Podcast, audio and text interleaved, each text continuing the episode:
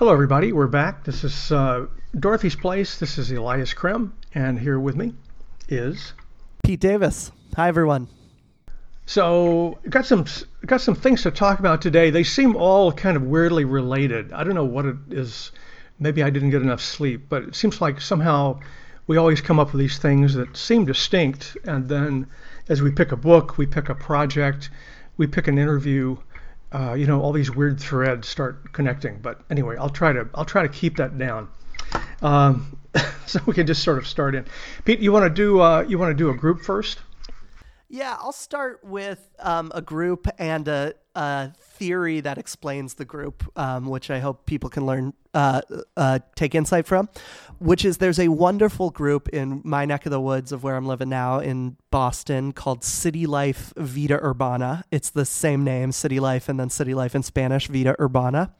Um, and it's a nationally renowned uh, group of housing activists. Um, and I've went to a meeting, and what's special, these meetings are incredible, and I get why everyone talks about them and why they teach organizing to other groups around the country.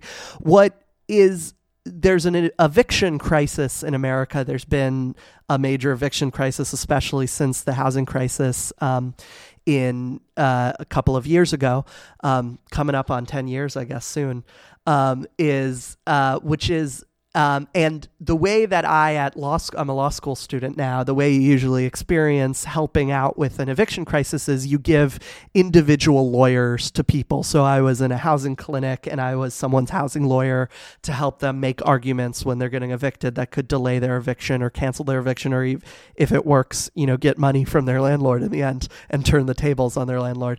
What City Life does, which is a really great mechanism for um, for a civic organization, is they say, we're going to provide you with housing lawyer, volunteer housing lawyers. But the deal is you have to sit through one organizing meeting to get to the end of the organizing meeting, which is a housing lawyer. Um, and so instead of everyone privately meeting in a room with some schmuck like me, um, and then like getting their very particular issue addressed and then going home and then maybe having another issue, they hear from other people in their same neighborhood that are, that are having similar problems, and they're invited. You know, they don't have to, um, they just have to sit through the meeting. That's it. But a lot of them are inspired after the meeting to say, I'm not alone in this, and I'm going to get my help for my specific issue with the specific per, um, uh, person with a specific skill. But I'm, I might also join this group that will not only, you know, fight for me in court, they'll also do rallies and marches, and occasionally have babysitters, occasionally have um, different programs, and it converts kind of a specific social service into Um, wholesale justice and community building. And I just think that's a lesson that every social service can learn from, um, which is that we can't solve these problems by just kind of doing the specific one-on-one solutions. We have to start um, working on learning that other people have similar problems, and that um, the heroes are going to be each other and not necessarily the social service providers. Um, and uh, there's obviously tensions with, you know, sometimes someone doesn't want to be part of a movement. They just want legal help. But for the vast majority of people, um, and they should be able to get help without having to join anything. But um, the, for the vast majority of people, they've gotten a lot of benefit from mixing individualized social services with um, community building and ho- what Ralph Nader calls not just retail justice, but wholesale justice. So a shining star of that is City Life Vida Urbana. Uh, it's C L V U dot org, and they have their whole history, their whole stories. Um, and if anyone's in Boston, come to a meeting. They're open to ev- anyone. It's amazing. Um, wow. Sounds good. That's great. I will check that out.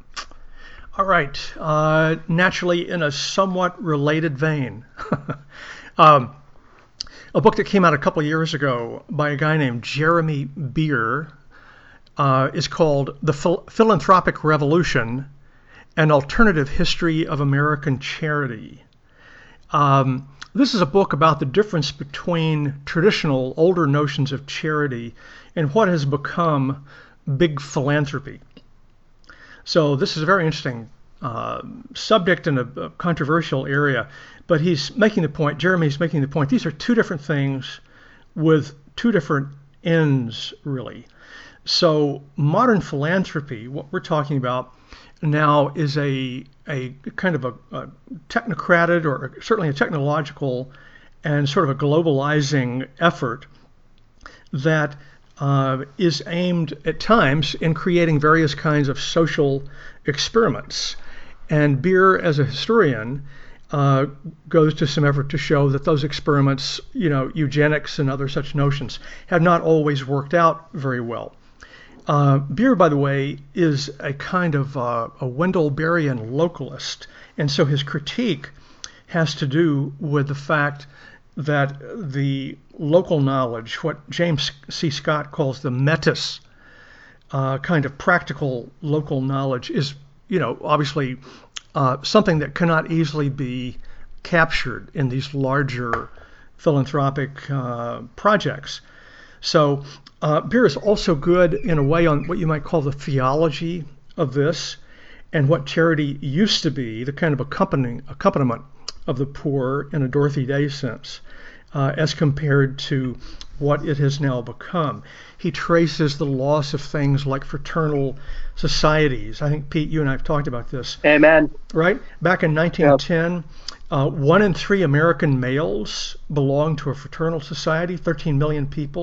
In nineteen thirty, there were thirty-five million people who were using this as their means of life insurance, health insurance, local clinics, orphanages, you know, all kinds of stuff.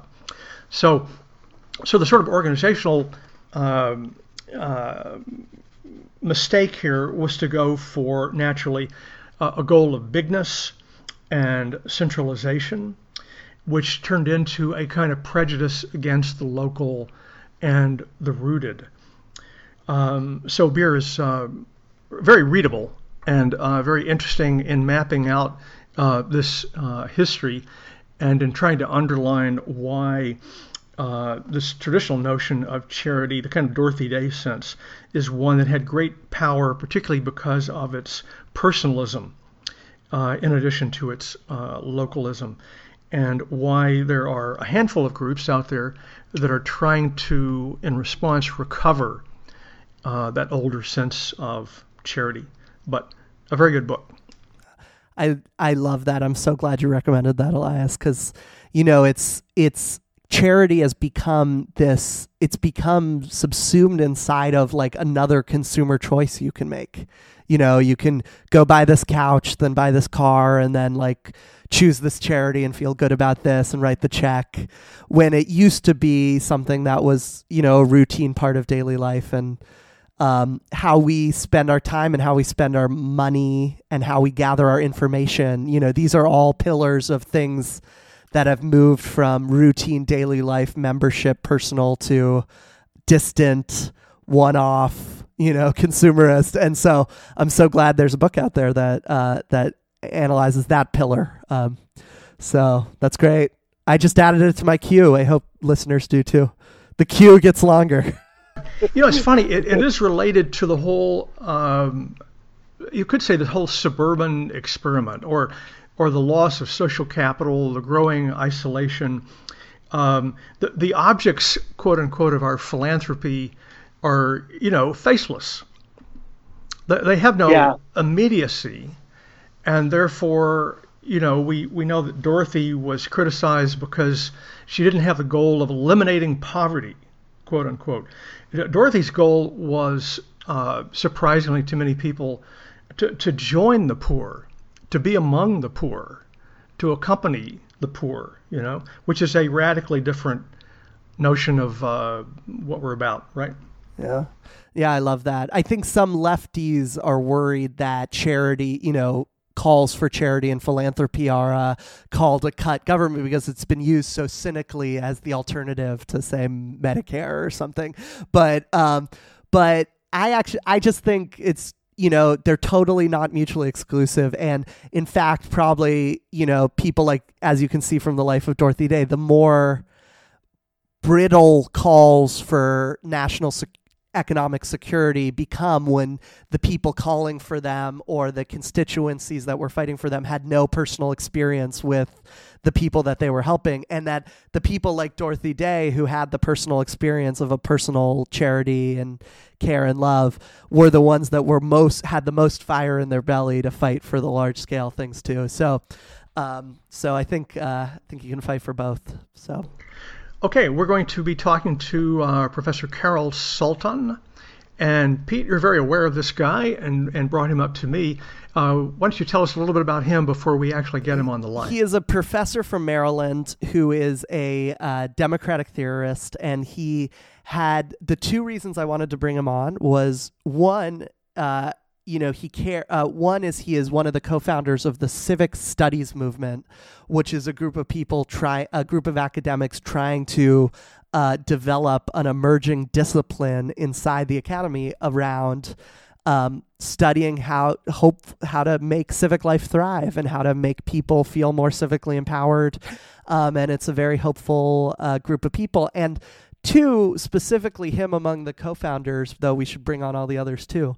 Um, uh, he especially works with Peter Levine at Tufts, uh, who is a great civic theorist, um, uh, is uh, is that he is tied to our kind of founding movement, which is he's uh, he is himself Polish American, and um, and uh, and so he has a specific uh, uh, insightful perspective on Uh, the Solidarity Movement in Poland. So um, I thought he'd be perfect for, uh, he checked enough boxes. You know, sometimes, you know, once someone checks, you know, two or three boxes in the Dorothy's Place checklist, got to bring him on.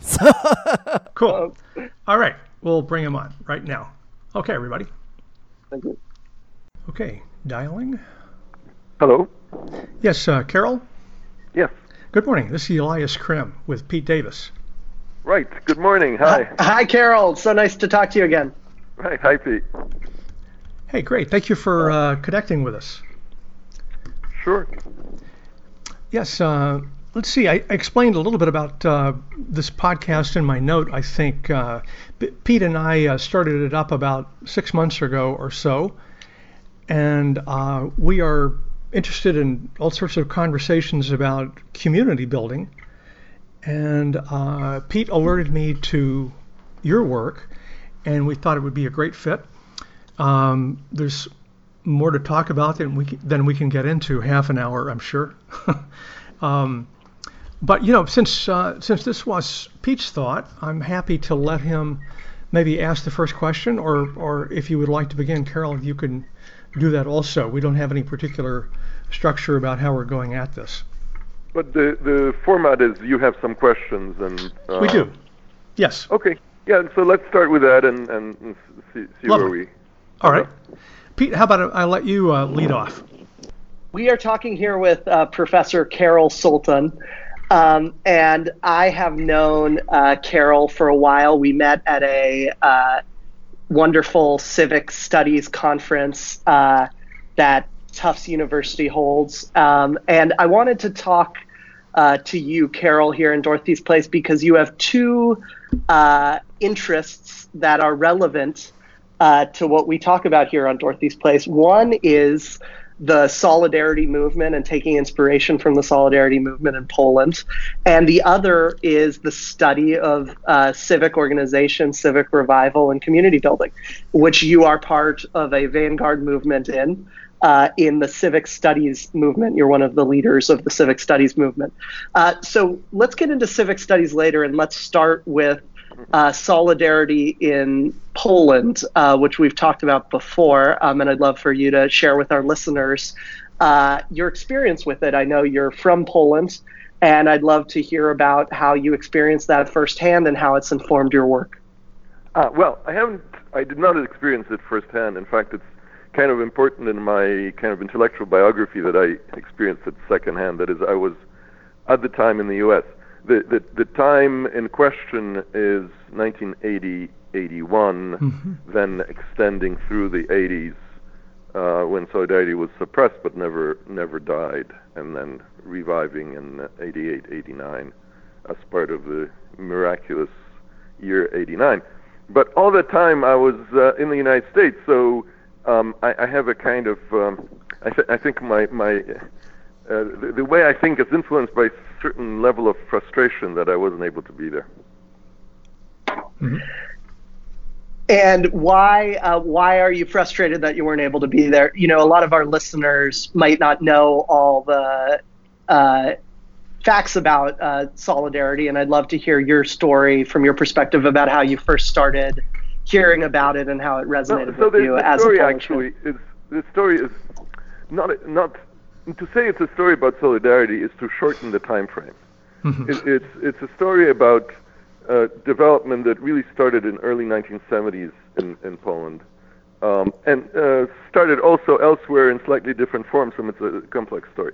Um, but I'll, I'll stick to the Polish version. Um, and that was um, you know, the, the, the development of a new idea of, of how to respond to uh, the sort of late totalitarian uh, society that uh, Uh, communism was then, you know, post-totalitarian. I mean, it was already in its pathetic stages. It's no long, it was no longer the totalitarianism of Stalin, mm-hmm. which was, uh, you know, uh, massively killing people. Uh, this was senile uh, uh, post-totalitarianism, but still, uh, you know, there were in the sixties. The the thinking of opposition was about um, how to influence the communists uh, at the top.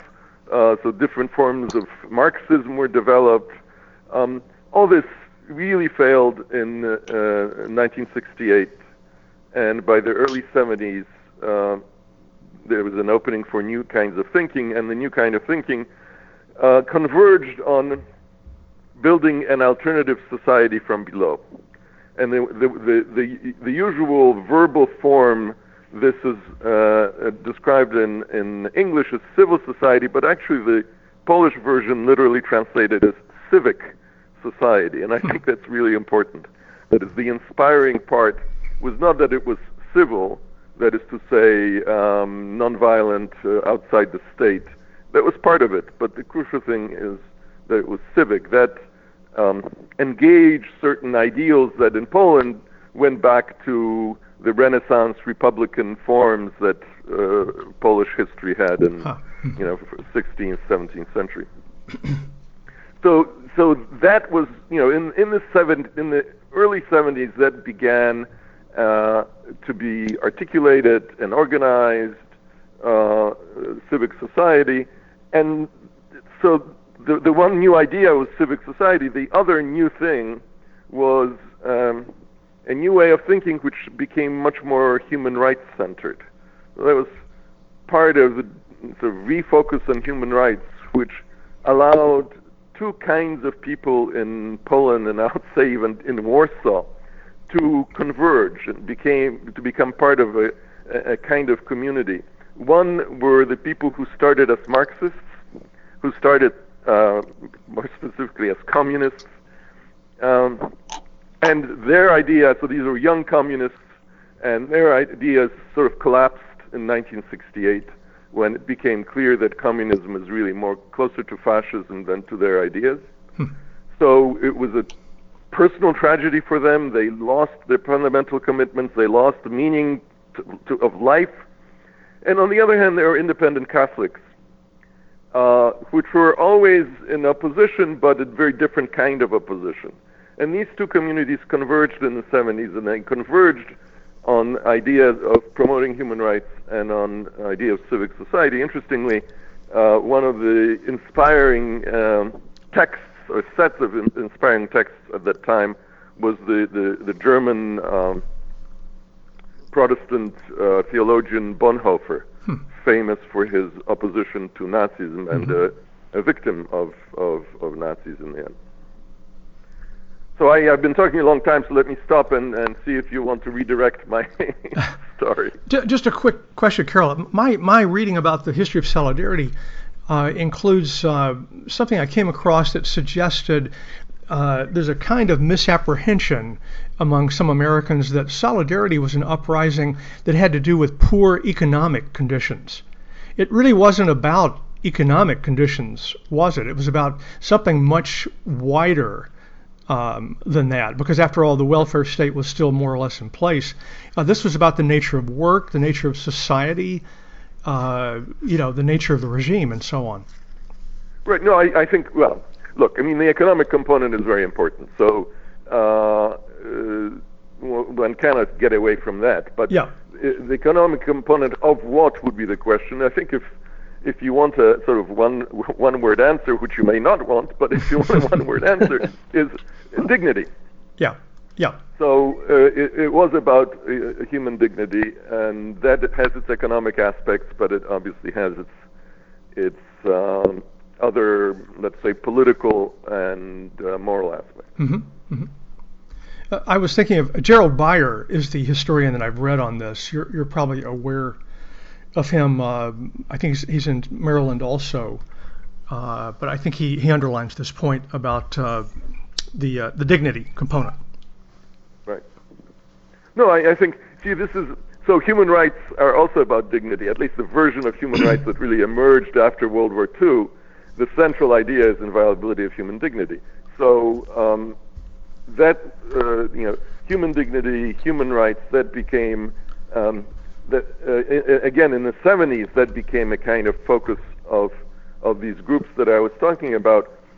And it allowed also, these are mostly groups of, uh, you know, intellectuals in Warsaw, but it, it also could be the basis of, of uh, a kind of uh, movement out toward workers.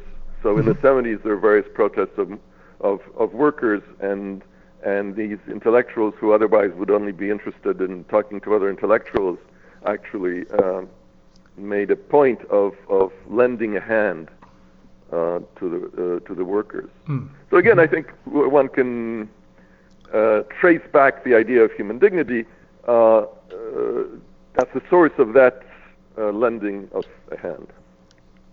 How um, there's there's been a you know some communitarians um, and uh, labor left folks and uh, Catholics uh, Catholic social justice folks more interested in civil society have noticed a tension in human rights that it's a very individualist uh, justice mindset. You know, in America, it was kind of Jimmy Carter who introduced human rights, who popularized, uh, repopularized human rights as something that fit snugly with kind of a Western individualist idea. And there was a mixing of capitalist liberty with individualist human rights. And so it gave it a social justice sheen, which, but obviously this is a very complicated history, but I'd love to hear how you've seen that tension play out between the more community-minded, uh, subsume yourself in a higher cause and a bigger community, embed yourself in the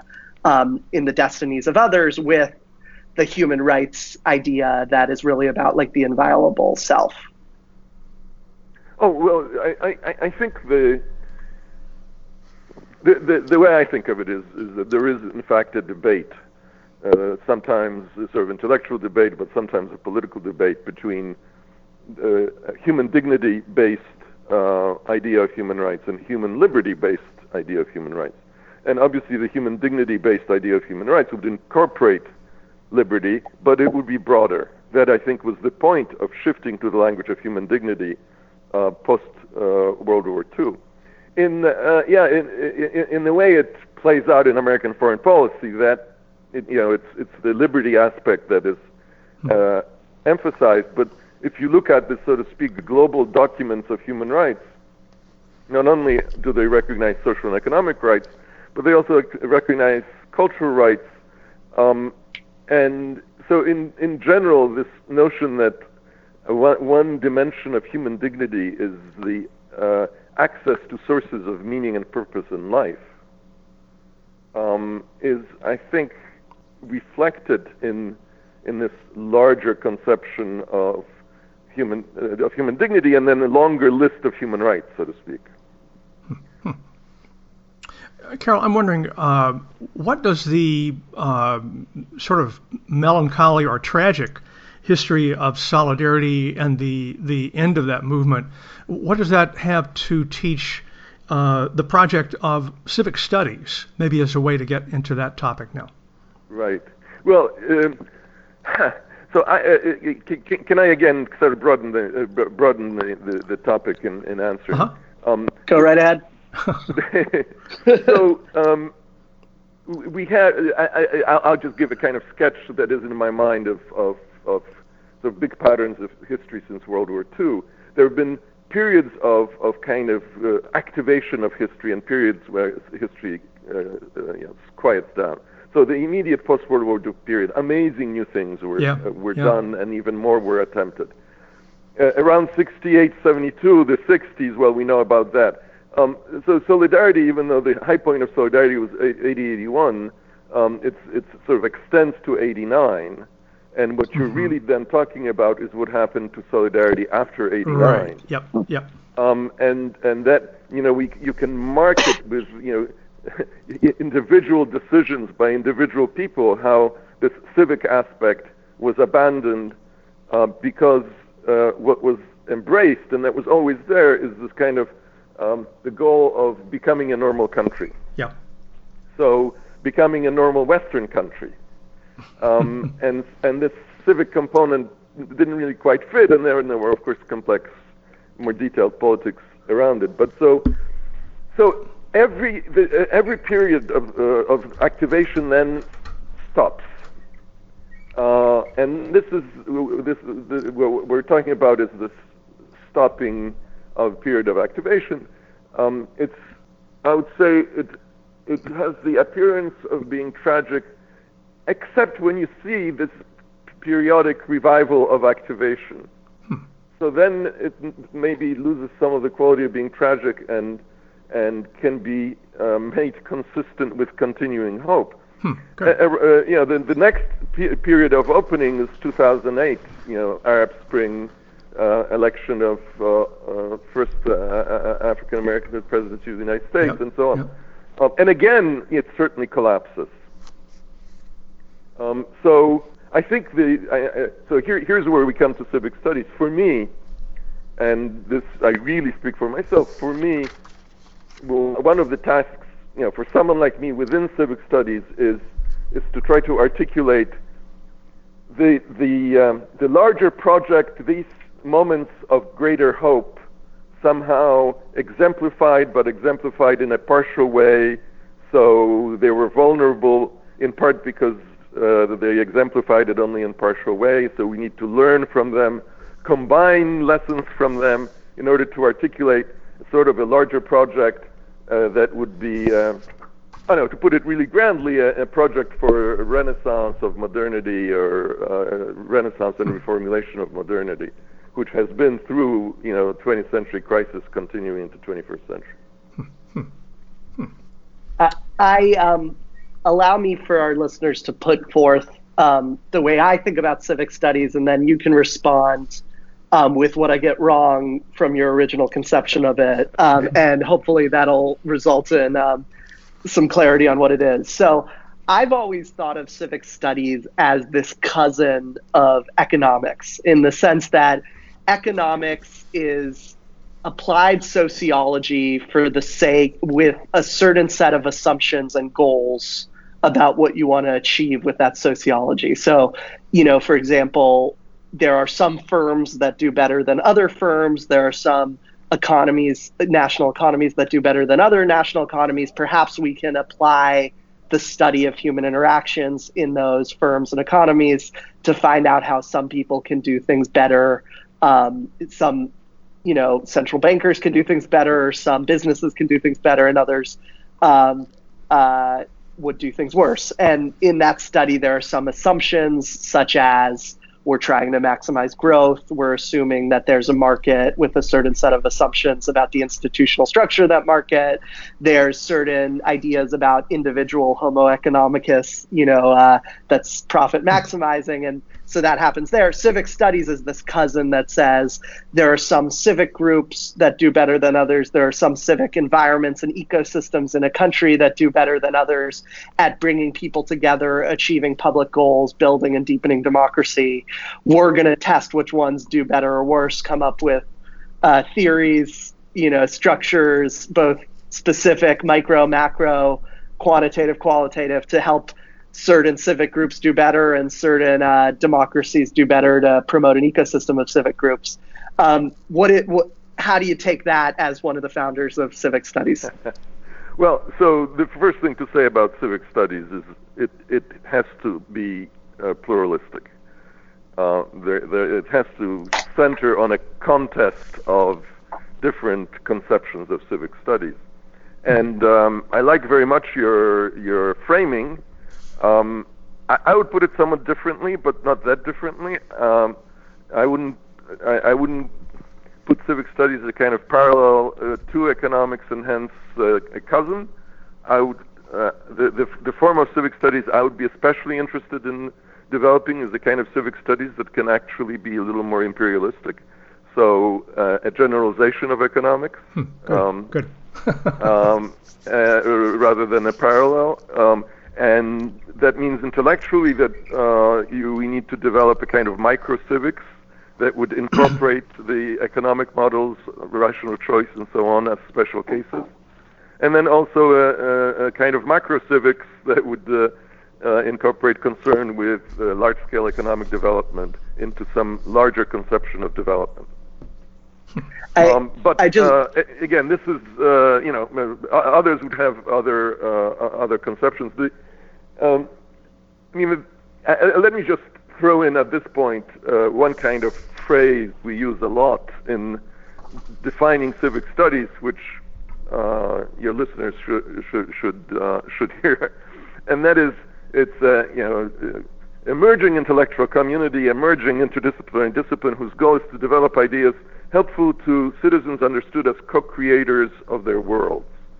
So the crucial phrase there is ideas helpful to co-creators of their world. Mm-hmm. And I think both your, con- your your conceptualization and mine fits that, in both cases, fits it in an ambitious form. And I think one of the battles within civic studies now is is between those who are content with civic studies as a kind of applied science doing small tasks.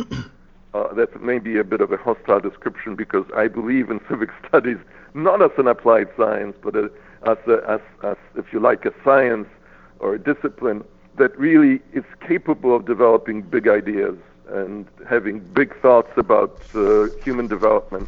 And I think that's what we should focus on so that it can take its place among the, the intellectual communities, the disciplines of modern culture, so to speak, on its intellectual merits, and not just because it helps citizens and hence, and hence helps democracy. It needs to do both, in my view.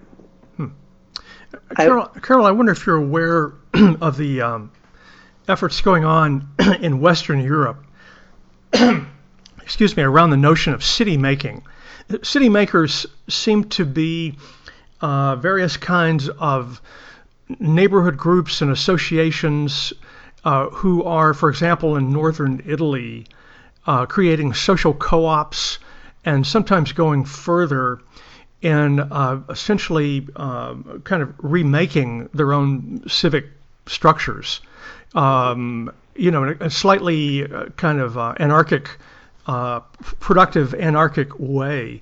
Is there any of that kind of activity that you think um, resembles the goals of a project like civic oh, studies? Uh, I'm sorry, it, it's not just that it resembles, I would say that's exactly an example Aha. of the kind of activity okay. that is the sort of civic yep. uh, co-creation of yep. their world yep. that uh, civic studies uh, uh, means to support uh, intellectually, so to speak. But intellectually mm-hmm. and also practically, I mean, we do have uh, uh, in, in, in our minds, in one form or another, the idea of unity of theory and practice, which, you know, mm-hmm. one should take away from the Marxist form where the practice was revolution to the civic form. Mm-hmm. Go ahead, Pete. Uh, one thing I, uh, I'll throw it to you, Elias, for the next question, but one thing I'd just like to point out with this is civic studies, one, is trying to become, trying to emerge as a discipline. And, like, there is a dream one day where you send your sons and daughters to college and they say they're majoring in civic huh. studies huh. or you're getting a P H D in civic studies. So that's one very special thing about it, is that it's not just, uh, you know, a hobby. It's, it's, we're trying to have it emerge as one of the major disciplines in school.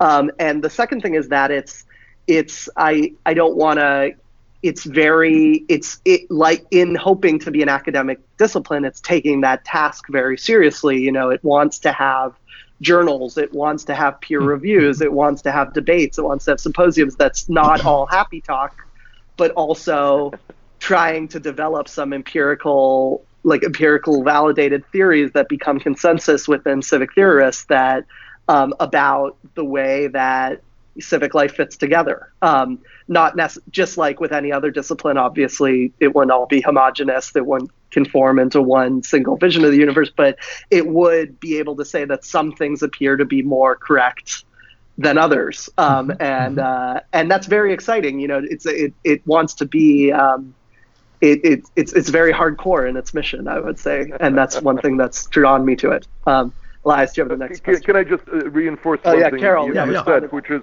which is the the emphasis on realism, right? So we we I, I sometimes describe civic studies as a, a, a, a science of, of human potential, real potential, and not just psychological potential, but situational potential. Huh. Um, but it's crucial to be realistic.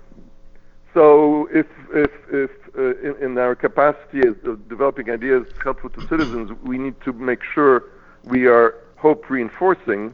It has to be realistic hope reinforcing. So re- realism is a very big um, fundamental commitment, uh, and that of course means in part just uh, your routine empirical research. That's how one gets to be realistic. You find out the way the world is, but you also look for it's a distinctive. It can include distinctive forms of empirical research in that. Uh, the,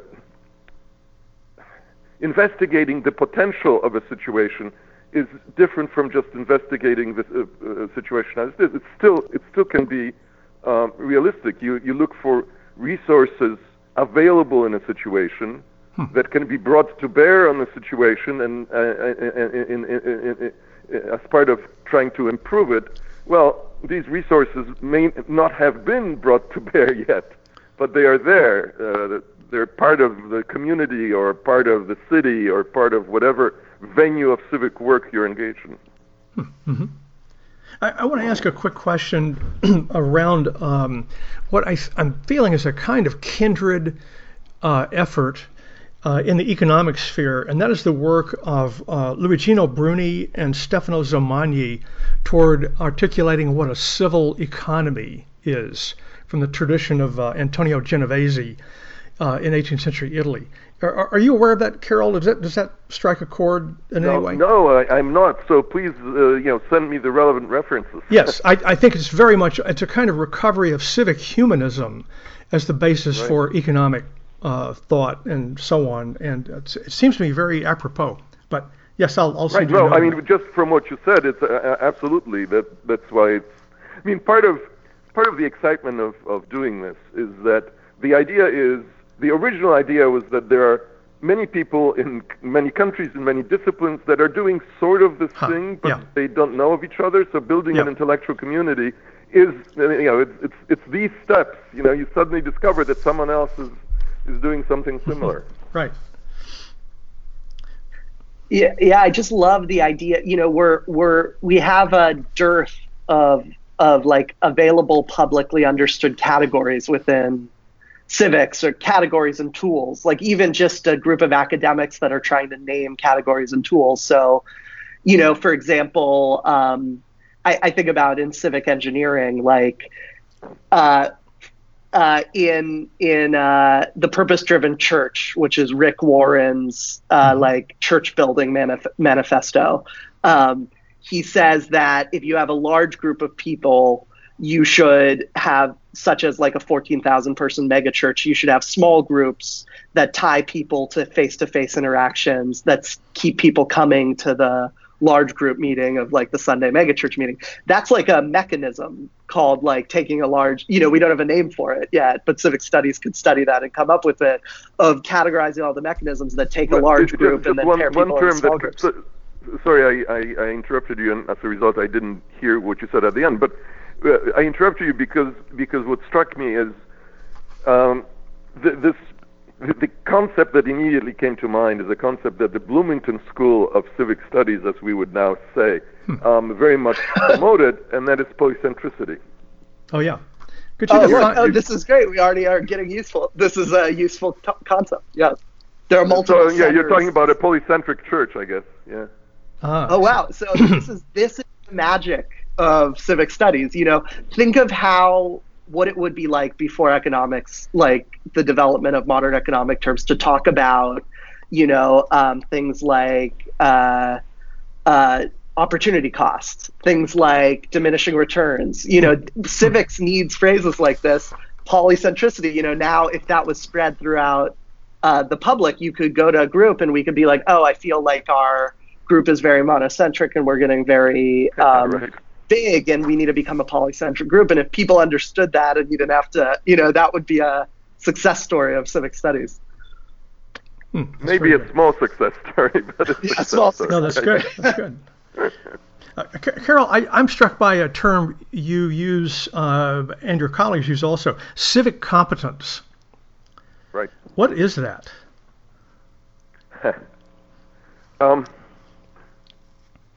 Well. Um, Let me put it in terms of that, um, you know, slogan, developing ideas helpful to citizens as co-creators of their worlds. It's it's the ideas and skills that would be helpful to uh, citizens understood as co-creators of their world. Mm-hmm.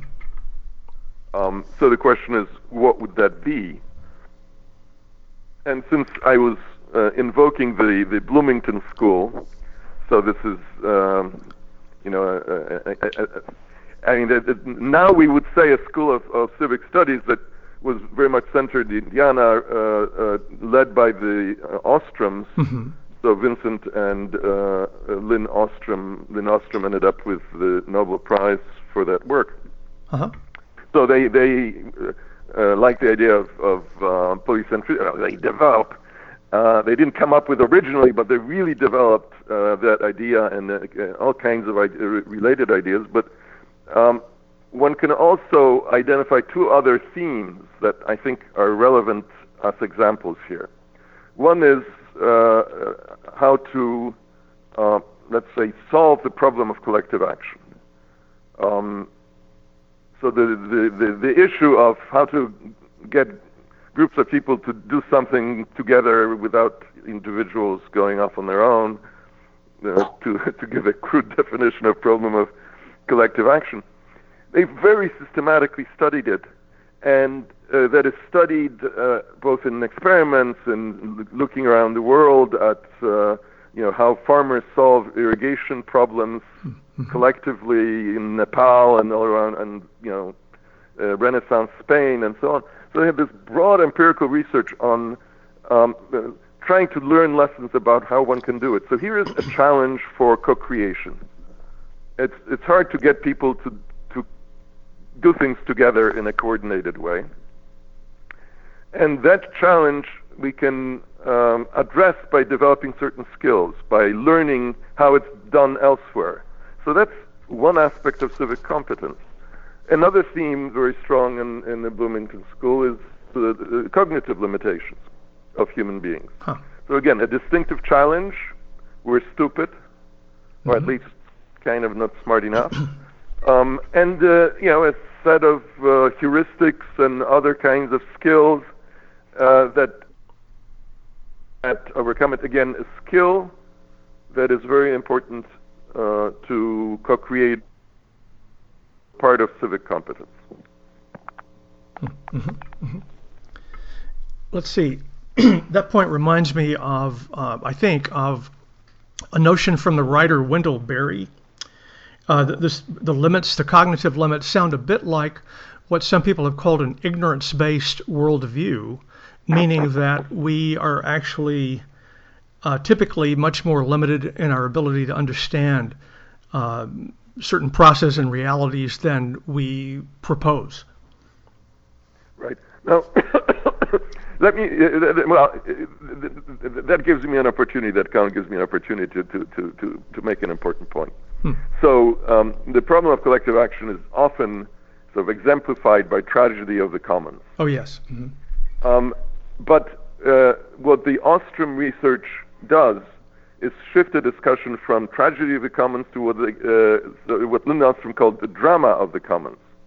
It's not always a tragedy. So it's a challenge, but it's a challenge we can overcome. Hence, sometimes there is a happy end, and sometimes there is an uh, unhappy end. So drama of the commons rather than tragedy of the commons. With uh, cognitive limits, the same thing. Yes, we're a bit stupid, but we can overcome that. so, uh, you know, we're not just, it, it's, it's not, it, it, it's, it's it's hope undermining to simply say, uh, you know, we live in a world of ignorance. Uh, we live in a world that is difficult to understand. We have cognitive limits, but we can overcome those challenges. Mm, yeah. And and the uh, idea is to really develop our understanding of those skills and develop those skills in new ways. Ah. But you know, both of these shift from hope undermining to hope reinforcing perspective, and I think it's crucial that the civic perspective is uh, hope reinforcing. Yeah.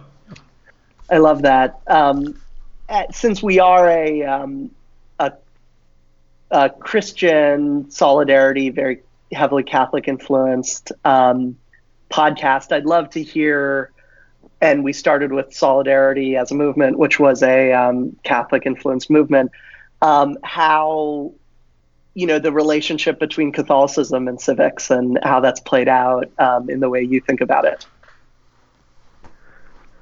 Oh, well... Uh... So, uh, be, and, and the reason I bring that up, the reason I bring that up now is I feel like hope reinforcing is a specific, uh, is a Christian virtue.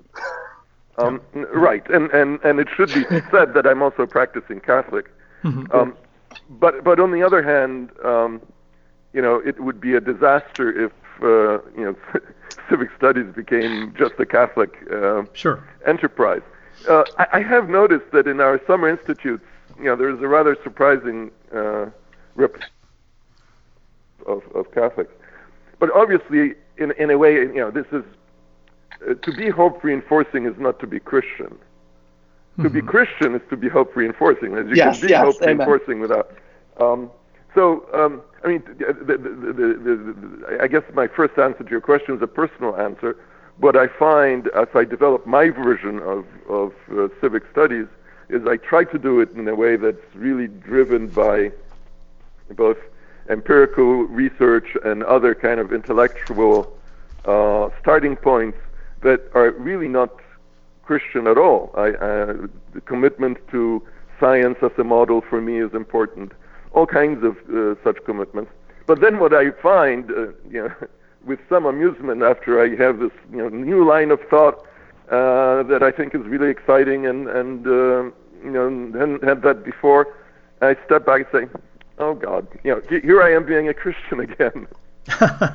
uh, so, uh, yeah, I mean, for, for, for me, there is that connection, but uh, I, I, I, but it's a connection that is somehow in the background. I think it very much should be uh, in the background. Hmm.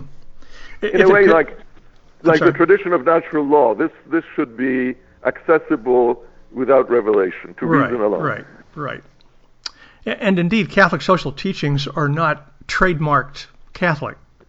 Right. You know what I mean? The, the particular combination, I suppose you could argue historically, has been Catholic, but subsidiarity and solidarity, these are not owned by anyone. No, that's right. And, and in fact, of course, subsidiarity has had an amazing uh, uh, career over the last few decades, way beyond uh, yeah. Catholic social teaching. I mean, solidarity maybe it's a different story. Right, right. Let's see. I, I wonder if uh, any of this connects to what is going on. I'm just curious. Perhaps it doesn't.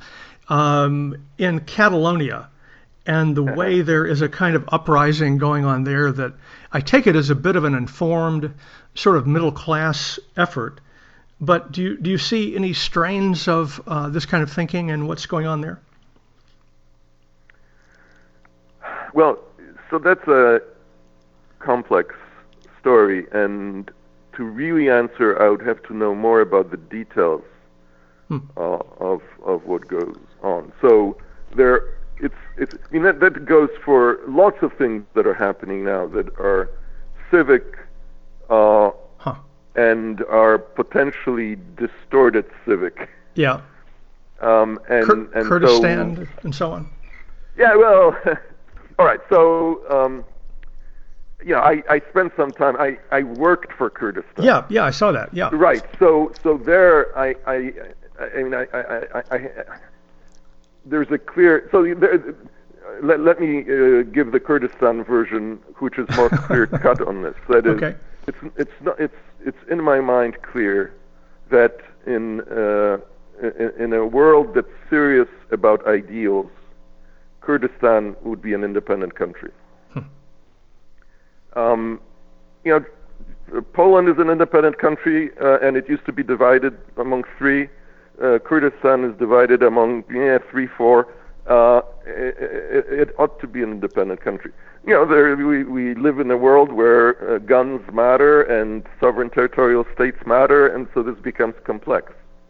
But um, and, and and so in particular, whether it was a good idea to have a referendum at this point, hmm. uh, and, and so on. These are all, uh, in large part, strategic decisions. There's no question that an overwhelming majority of Kurds in Iraq, and there's pretty little question about Kurds elsewhere, although that's more hush-hush, um, yeah, would want an independent Kurdistan.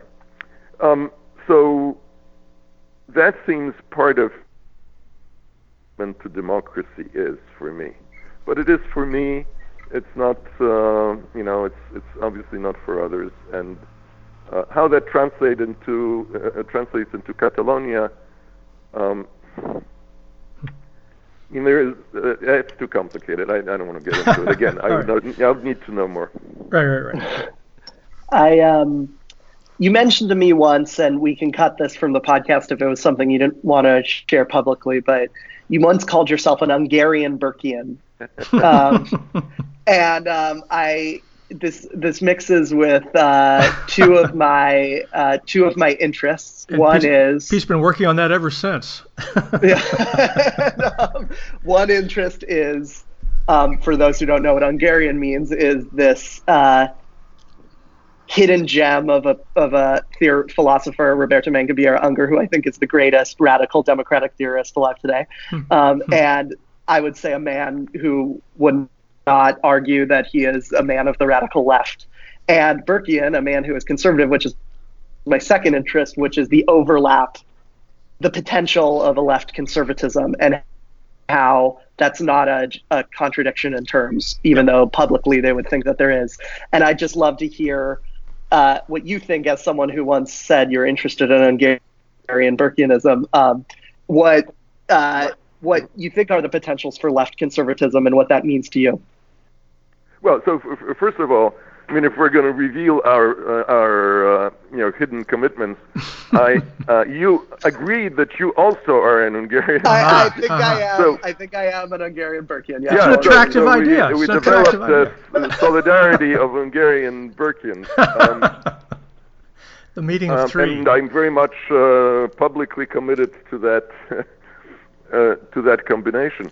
Um, and. Um, I mean, uh, please come back if I'm not answering really your, your question. For me, the, the, the key to being Hungarian Burkean is, um, so uh, Unger, one, one of the wonderful, he, he works in these slogan-like phrases, and one of these slogan-like phrases is, uh, we need to take the idea of society as artifact to the hilt. And um, that's always made me a little uneasy because, you know, the, the idea there is as if society was an object. I would prefer to say we uh, we should take the idea of human beings as creators to the hilt, mm-hmm. and that would then involve co-creation and so on. But if we do that, if we really take this creativity idea to the hilt, then I think we actually uh, uh, discover Burke, because one of the uh, uh, you know there there are various ways to take it to the hilt. Some seem to me very partial. So. Uh, one way to take it to the hilt is, you know, let's all be Mozart. uh, so the idea is, uh, you know, individual creativity. But it, that's not what uh, an Unger means. It's not what uh, mm-hmm. I want to mean. It's it's a social, but it's social over time. The grandest example of human creativity, the, the, the grandest examples, are those that take place over time, where, you know, generations build on, on, on uh, previous generations' work of, of creation. Uh, and that, of course, is exactly Burke. Now, there was yeah, a way of yeah. taking Burke in a different direction, but I think that is the, the, that misses the creative component. But this is this is the overlap. This is where, uh, for me, you you you can and ought to be a, a, a Burkean Hungarian or an Hungarian Burkean, uh, very much committed to taking the, the idea of uh, human beings as, as creative beings to the hilt. So more than society's artifact, lots of artifacts, but also recognizing that to do that, one really needs to take seriously that this the, the largest co-creations are collective, not individual, and that they take over time. So Burke was exactly right. Huh. Very good, very good. Well, one final thought. Um, you mentioned uh, several times uh, Eleanor Ostrom. I cannot uh, forbear uh, mentioning that I have a daughter who is a junior at I U Bloomington uh, at the moment, a public policy major. And so I'm going to insist that she listen to this podcast and then immediately find her way to the Ostrom Workshop. Uh, well, so that it, she can... It, can, can I, I mean, uh, of course, the Ostroms are no longer there because they died. Right. Yeah. And my understanding is that um, really the workshop has changed direction. Oh, really? I didn't know that. Okay. Um, so, I mean, changed and not. Let's put it this way, the, the, the strong civic aspect of the workshop, I think, is no longer quite so strong. Hmm. And I don't want to, you know, I don't uh, follow in detail the story here, but, you know, there's a, if you, if you take these challenges like the problem of collective action, you can study them um, without much of a civic perspective. Most people studying them don't have much of a civic perspective. What was really u- unique for me, and from point of view of civic studies, about the, the, the uh, Lin and Vincent Ostrom is that they, they this is you know a, a, a program of systematic empirical research among other things, but it very much explicitly in the, in the service of the civic idea, and I, I my sense is that's no longer quite uh, true. So that if I'm right, that means that uh, you know the moment.